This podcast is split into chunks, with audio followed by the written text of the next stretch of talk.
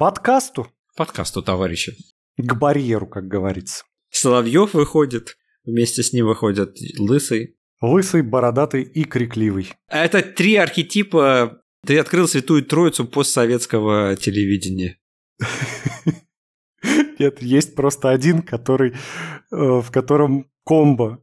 А, нет, это супер, это супер убийца. Если он один, и прям вот сразу все три, это как, знаешь, Вольтрон, который собирался из запчастей в большого робота. Вот это такой робот-убийца. Да, вот этот робот-убийца, его зовут Шейнин. А я думал, его зовут Prime Time. То есть у него должно было, знаешь, есть Optimus Prime, а этого зовут Prime Time. Да. Подкаст «Мировое правительство». Я Евгений. А я Алексей. И вместе мы пытаемся разобраться, как устроен этот дивный мир.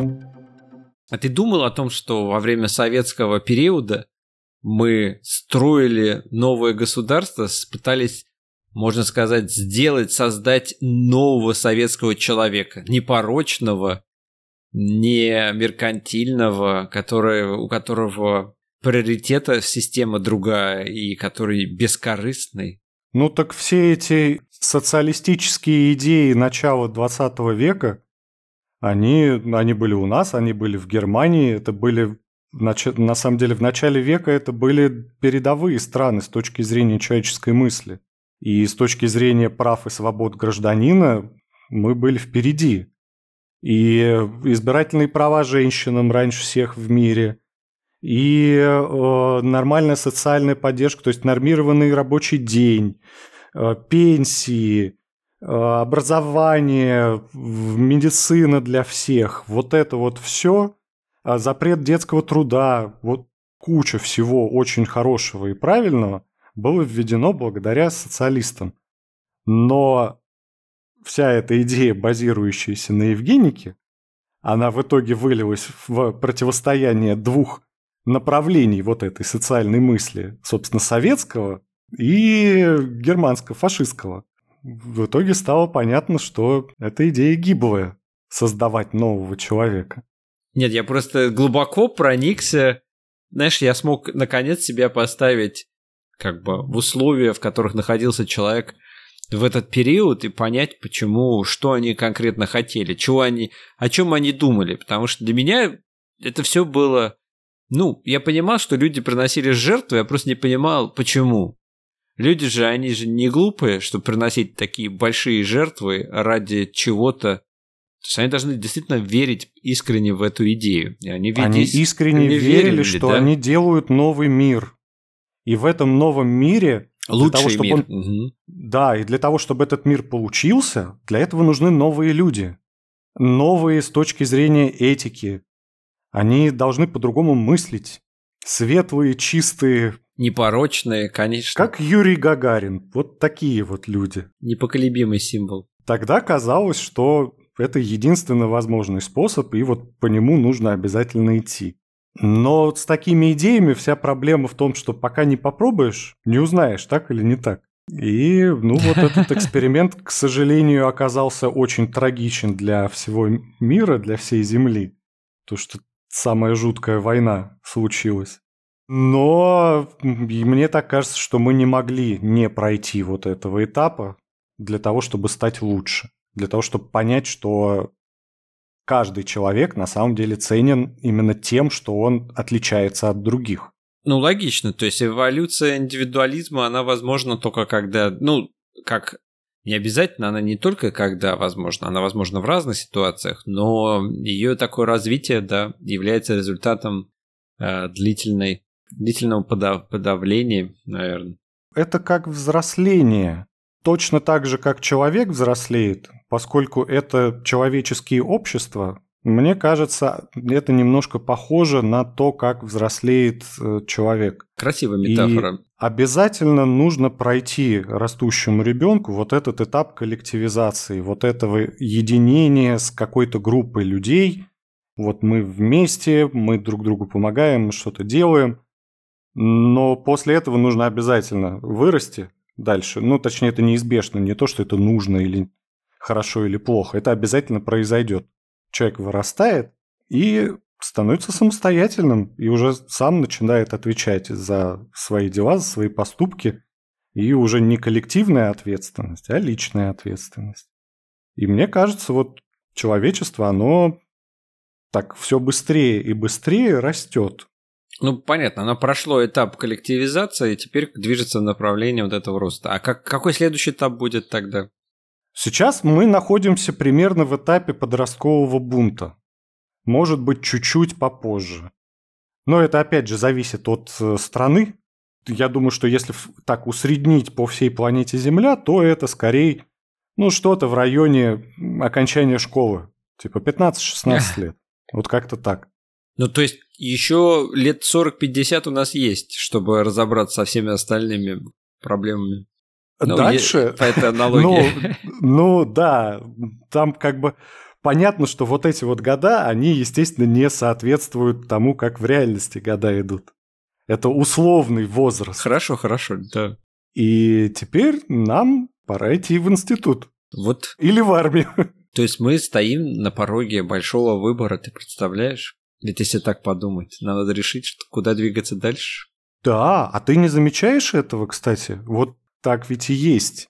По тому, Но в твоей по картине мере... мира так и есть. Я, я понял твою картину мира, я тебе ее как бы отразил, да. А тебе не кажется, что это не то, что моя картина мира, а что многие люди так ощущают, что непонятно, куда мир пойдет дальше? Ну, однозначно. Я думаю, что мы все, никто не знает этого. Ну, я имею в виду не, даже не то, что непонятно, а что вот мы стоим на пороге какого-то вот выбора, что нам делать. И мы определяемся со своими этическими нормами и правилами, что такое хорошо и что такое плохо. Мне кажется, мы все равно разделены на... Как можно разделить нас на кластеры, и тогда будет ну, как ты правильно говоришь, да, будет несколько групп, одна из них будет решать, хотят ли они идти в институт, другая думать о том, может быть, пойти в армию вместо этого, а третья думает, может, откосить от армии и просто, я не знаю, начать работать или еще что-то делать. Ну, то есть их получается несколько направлений развития, и да, а, мы как бы находимся перед каким-то выбором. А в конце все равно это придет, как какой-то из выборов он победит, и мы, как человечество, станем вот такой личностью. Да, мы ну, потому что ты же, когда, да.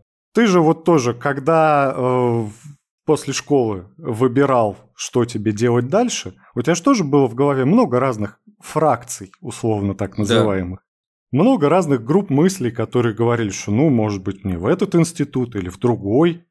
А в итоге что-то было выбрано, и теперь ты такой человек. И вот и человечество тоже, как большое сообщество в итоге что-то выберет, вот это выбранное, оно победит, не потому, что оно должно было стать мейнстримом, а просто потому, что мейнстрим всегда получается сам собой. Мейнстрим, действительно, я думаю об этом, о том, что все время начинаются какие-то движения, появляется мейнстрим, так или иначе. Просто иногда пытаешься понять, а кто, кто сейчас мейнстрим, где этот мейнстрим. Или как бы новые волны мне тоже нравятся. Это новое явление, типа New Wave. То есть я просто думаю про аналогию с музыкой. Смысль же она в разные формы принимает. Ей не обязательно быть политической или социологической. Она также принимает формы как бы, ну, в творчестве это выражается. Да, это все настолько взаимосвязано, что никогда нельзя сказать, что вот самое главное, что движет человечество, это, я не знаю, политическая мысль. Ну, нет. Философская мысль тоже, тоже не только нет, она. Да. Творческая мысль очень сильно влияет, но тоже не она двигает. Научная тоже все вместе. Так же, как в человеке. Фрактальное устройство Вселенной, оно работает и на уровне человечества в том числе. Группа людей, она функционирует в принципе как человек. Точно так же есть разные мысли, разные направления движения, разные идеи, а в итоге выбирается некое главное. А конформизм у нас заложен где-то на генетическом уровне или как? Да, скорее всего, да. Скорее всего, пока что не найдено конкретно какое-то сочетание генов, но похоже на то, что это генетическое, потому что это прослеживается именно по нашим предкам. Ну, точнее, даже не предкам, предкам мы не знаем, как они жили, достоверно уж совсем. Но по нашим соседям, по эволюционному развитию, это вот похоже. Действительно, что это какая-то генетическая история.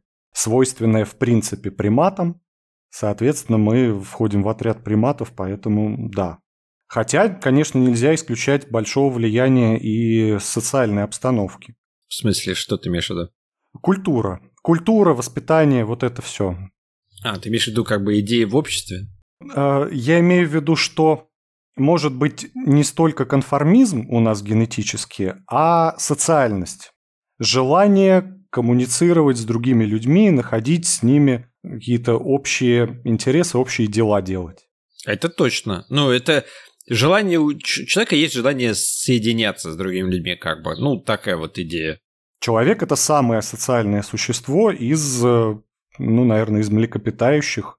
Ну, по крайней мере, в отряде приматов мы точно самые социальные. Мы самые большие группы образуем. И, может быть, как побочный эффект этого является конформизм, потому что нам нужно договариваться.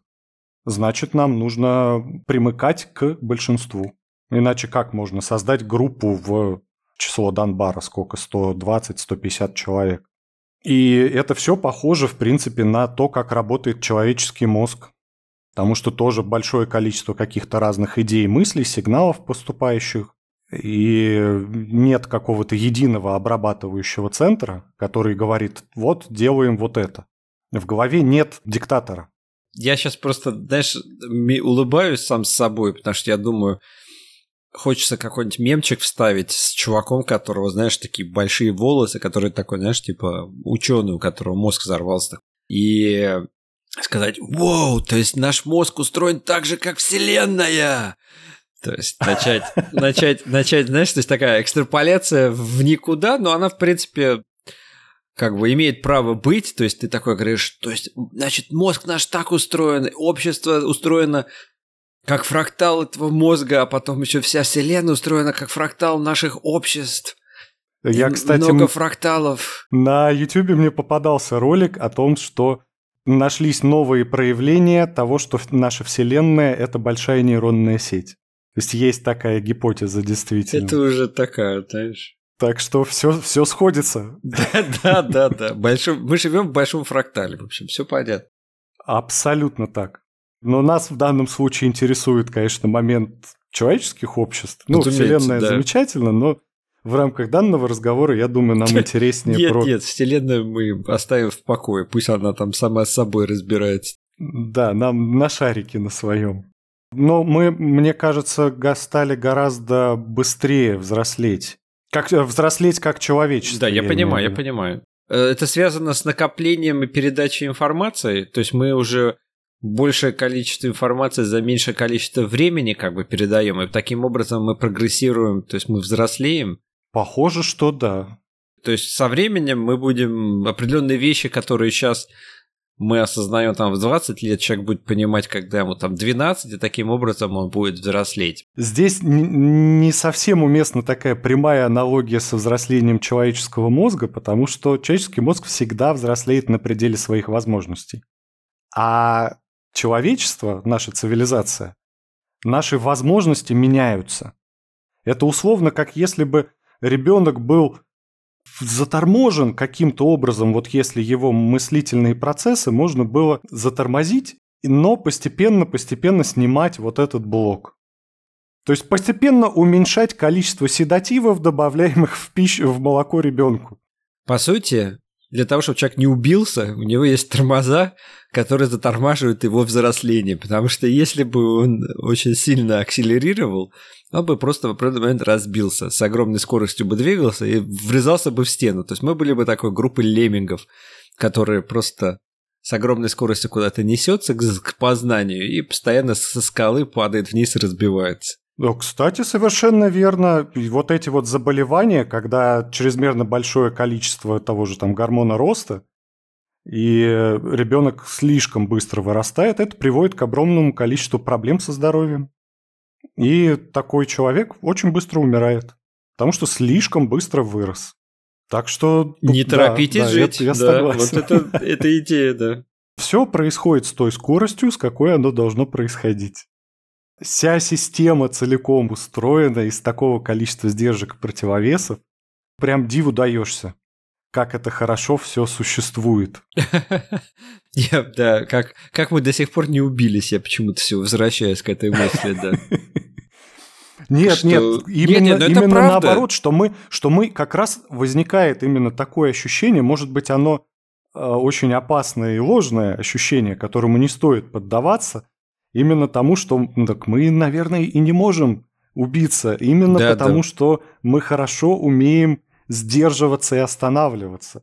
Вот та же история, происходящая сейчас с экологией, она именно про то, что мы заметили, как мы уничтожаем собственную среду обитания, и начинаем с этим что-то делать, то есть начинаем сдерживать. Начинаем все больше вводить каких-то норм ограничений, чтобы подольше сохраниться именно как человечество. Ну, потому что для планеты Земля в целом не принципиально. Тут вот замечательный американский комик Джо, Джордж или Джон Карлин. Джордж, Джордж Карлин. Джордж Карлин, вот у него классная шутка была как раз про то, что с Землей все в порядке. Не парьтесь, с Землей все в порядке. The Earth is fine. People are fucked. Один из моих любимых его как бы выступлений. И о том, что типа пластик, пфф, да он, ну, будет на планете Земля пластик. Мы, мы все сгинем с планеты, а пластик будет. Но он переработает его Земля, не переживайте. Она да. здесь была миллиарды лет, то есть как бы, и будет после нас еще миллиарды лет. Все нормально. Вот в том-то и дело, что нас не будет. Будут другие какие-то существа, которые прекрасно будут этот пластик перерабатывать, жить на нем. Им это вообще никак да, не мешает. Да, да. Человечества не будет, большей части видов, которые сейчас существуют, не будет. Вот я тоже смотрел на днях э, Женя Тимонова, канал «Все как у зверей», она выпустила про Аральское море рассказала. Ну, там же была вот так глобальная экологическая катастрофа, когда Советский Союз развернул реки, чтобы орошать хлопковые поля. И в итоге море высохло, практически вся живность померла, часть этого моря превратилась в пустыню, и, в общем, глобальная экологическая антропогенная катастрофа. И сейчас там не то, что было 50 лет назад. Да. Там просто вот новые появились климатические зоны. Они другие, чем были, но там живут. Там прекрасно сосуществуют разные виды. Там есть живность, которая выживает в этих условиях. Природа, она не терпит пустоты. Он, не бывает такого, что вот все, на этом месте больше никто никогда жить не будет. Не, вот найдутся организмы, у которых эволюционно именно благодаря тому, что здесь а, такие Я жестокие понял, условия. Да, от того, что да, они могут наоборот получить выгоду от того, какие странные условия стали появились где-то в новом месте. То есть они да, будут... у них не будет конкурентов, угу. там не будет хищников, которые на них смогут охотиться, потому что в этих условиях выживают только такие организмы. Но потом, потому что, опять же, эволюция, природа занимает все ниши, и на них тоже появятся хищники. И там тоже все разовьется обязательно до новой, просто будет по-другому. Но вот без человечества. И здесь, конечно, да, важно, важно вовремя останавливаться. Правда. Но я, я тут, видишь, я оптимист. Я считаю, что у человечества хорошо умеет останавливаться и переосмысливать собственное поведение. Ну, как То ты мы сказал, уже достаточно взрослые. Так, да происходит балансировка постоянной системы. Появляются активисты, которые бегают и кричат «Боже мой, боже мой, надо спасать планету». Они привлекают внимание населения, которое занято другими проблемами, к вот именно конкретной этой проблеме. И мы как человечество должны решить, там, является ли эта проблема настолько значимой, чтобы мы все бросились на ее решение. То есть это же идея о том, что если планете наступит капец, мы все вместе будем придумывать, как улететь в космос, возможно, мы в случаях такой экстремальной ситуации достаточно быстро придумаем, как и куда улететь. Ну, хоть чучелом, хоть тушкой. Да, да. улететь. Да, да, но улететь надо, понимаешь? Когда надо будет улетать... Я согласен. Когда вариантов не останется только улетать, тогда мы обязательно придумаем, хоть как-нибудь да улетим. Там потом разберемся. Именно, Да, в процессе умрет 90%. Да, да. Все не улетят, это да. А ты чувствуешь свою принадлежность к виду? Вот, я не знаю, ты горд, что ты человек? Ты вот у тебя есть гордость? Хотел, ты такой бы, хотел ходишь... ли я быть бытушканчиком? Да, это, ну, например. Ну, то есть ты такой ходишь по улице, такой, я человек! Я такой человек, что прям человечище, а не человек. А такой, а другой какой-нибудь ходит человек просто такой, нет, ну я бы львом был, там, нет, человек это как-то, ну не знаю, твои люди странный вид. То есть, не, не знаю, какая-то... Такое какое-то, знаешь, прям ощущение, что вот я классный человек. Классно быть человеком.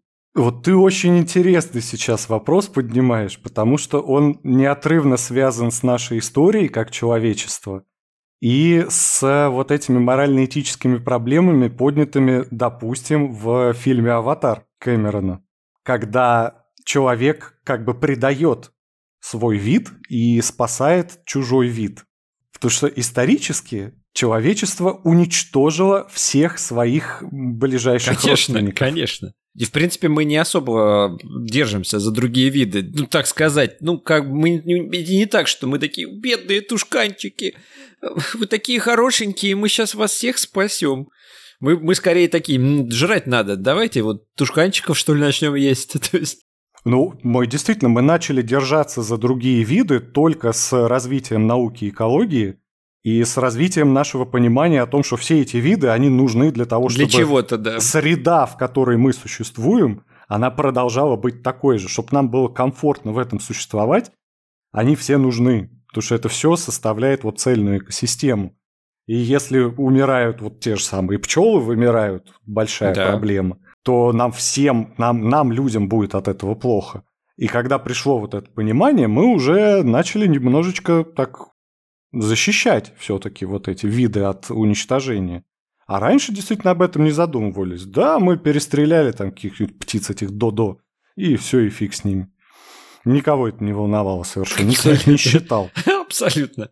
Но это вот вопрос понимания. Это, опять же, точно так же, как с э, ребенком, который не понимает этой ценности. Так теперь вопрос в другом.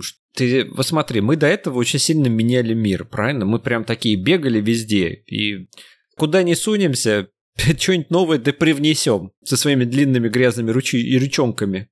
Сейчас мы перестали, сейчас мы стали более как-то осознанно, да, то есть у нас появилась осознанность. Что такое осознанность? Мы заднюю сдаем, мы меньше вторгаемся, мы больше стараемся сохранять.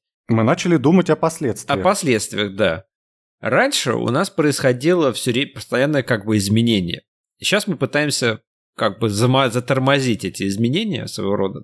Но является ли это положительной динамикой или является это как, как стагнацией, по сути? Потому что за счет тех изменений, которые мы привносили, за счет того, что мы вырубали леса, там, для того, чтобы построить дома, заводы и все остальное, у нас как бы Ну, я понимаю, о чем ты говоришь, да, за счет того, что мы так э, потребляли, да, мы очень э, сильно развили индустриальную Конечно. составляющую да, мы бы ее никогда не развили без этого. без вот такого потребительского отношения к природе.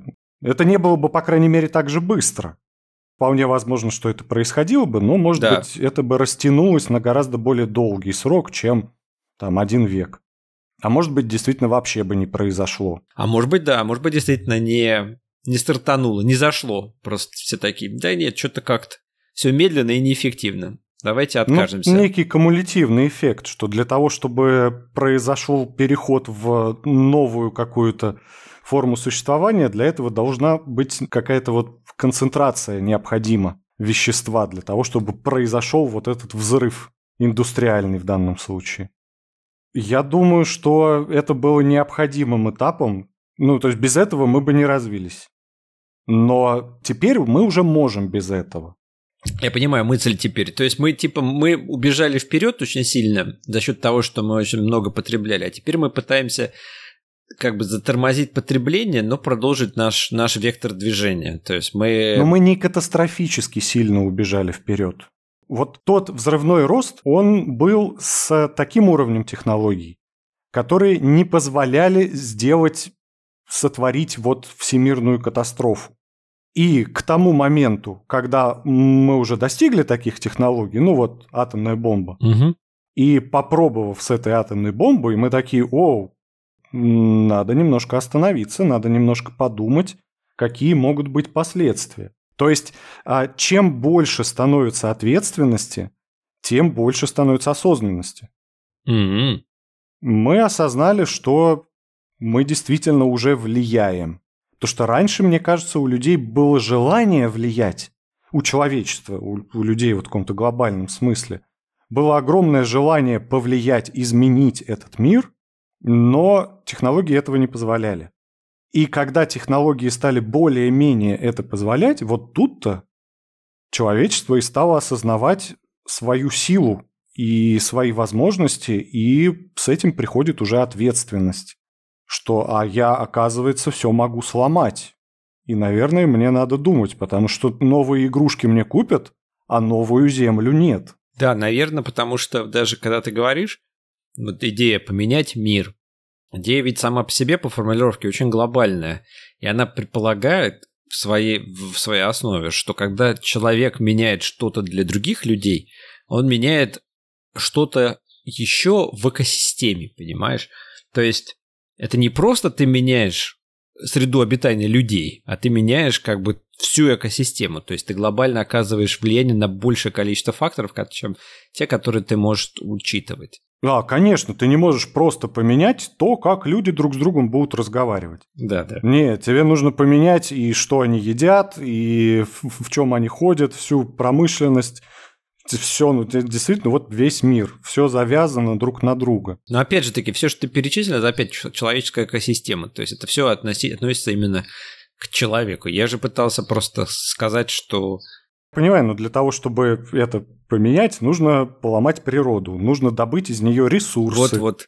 Нужно построить эти заводы на тех местах, где был лес, поле, озеро, Нужно, надо, соответственно, да, да, да, надо виды вот эти животные видов, как-то подвинуть. Да, да, да, сказать, ребята, вы знаете, вот, вот тут черта, вот вы раньше жили тут, но теперь нельзя, теперь вот давайте Теперь вы... здесь мы. Да, теперь мы. Ах, веселые мы человеки. Всех подвинули и поселились и такие. Все хорошо, мы ничего, мы никому никак не навредили. Там, там такие, знаешь, умирающие мышки такие. Нет, совсем нет. Ну да, мы подвинули абсолютно все виды. Ну а что делать? Конечно. Либо мы изначально стоял либо мы, вопрос... либо, либо да, либо они, все правильно. Конечно. Раньше вот эти львы, гепарды охотились на нас, потом мы охотились на них, а теперь мы настолько на них наохотились, что уже ну, надо сколько-то их сохранить. Теперь мы за ними ухаживаем в заповедниках. Пусть там бегают, резвятся, мы там жить не будем, вот мы останем им маленькую резервацию. Да. Она, а у нас вся остальная земля. А вся природа, она вот в таких кулумбариях ютится. Ну, жить-то надо где-то, что ж поделаешь, да. Я в этом плане, конечно же, за человечество. Да я тоже, Отвечая я... на тот твой старый вопрос, я за человечество. Я э, ощущаю некую гордость бытия человеком, но понимаю, что это очень большая ответственность, потому что когда обладаешь такой силой, тут нужно не поломать случайно то место, где живешь. А место, где живешь, это в том числе и все животные, и растения, и атмосфера, и почва, и вода, все.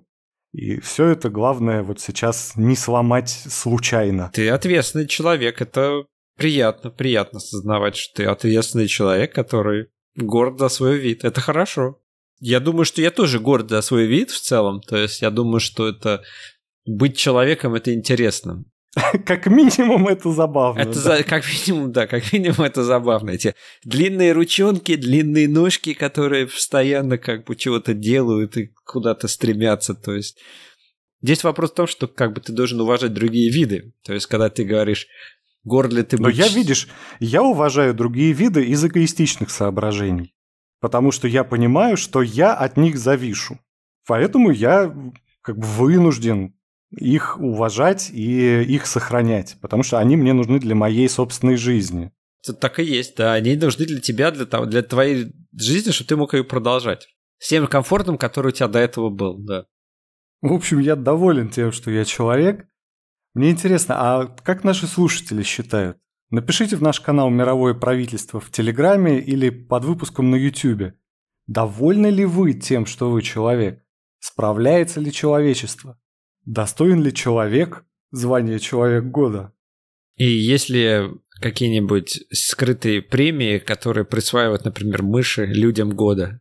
Там среди мышей у них такой мышиный Оскар, они собираются такие. Сегодня мы будем голосовать за самый вкусный сыр, за самый длинный туннель в канализации и человек года. Тот человек, который больше всех нам помог. Ура, товарищи мыши. И они выдают такие мышиные Оскары маленькие, то есть... Голосуют ли мыши за человека года? Да-да. И как они это делают? Мне кажется, крысы в средневековье, они голосовали за человека года путем кусания. Кто выживет, тот человек года. Да, так началась чума. Оставайтесь с нами. На этом все. Давайте лучше вместо человек года переименуем премию в мышь года. Вот, кстати, можно ввести премию а, лабораторная мышь года.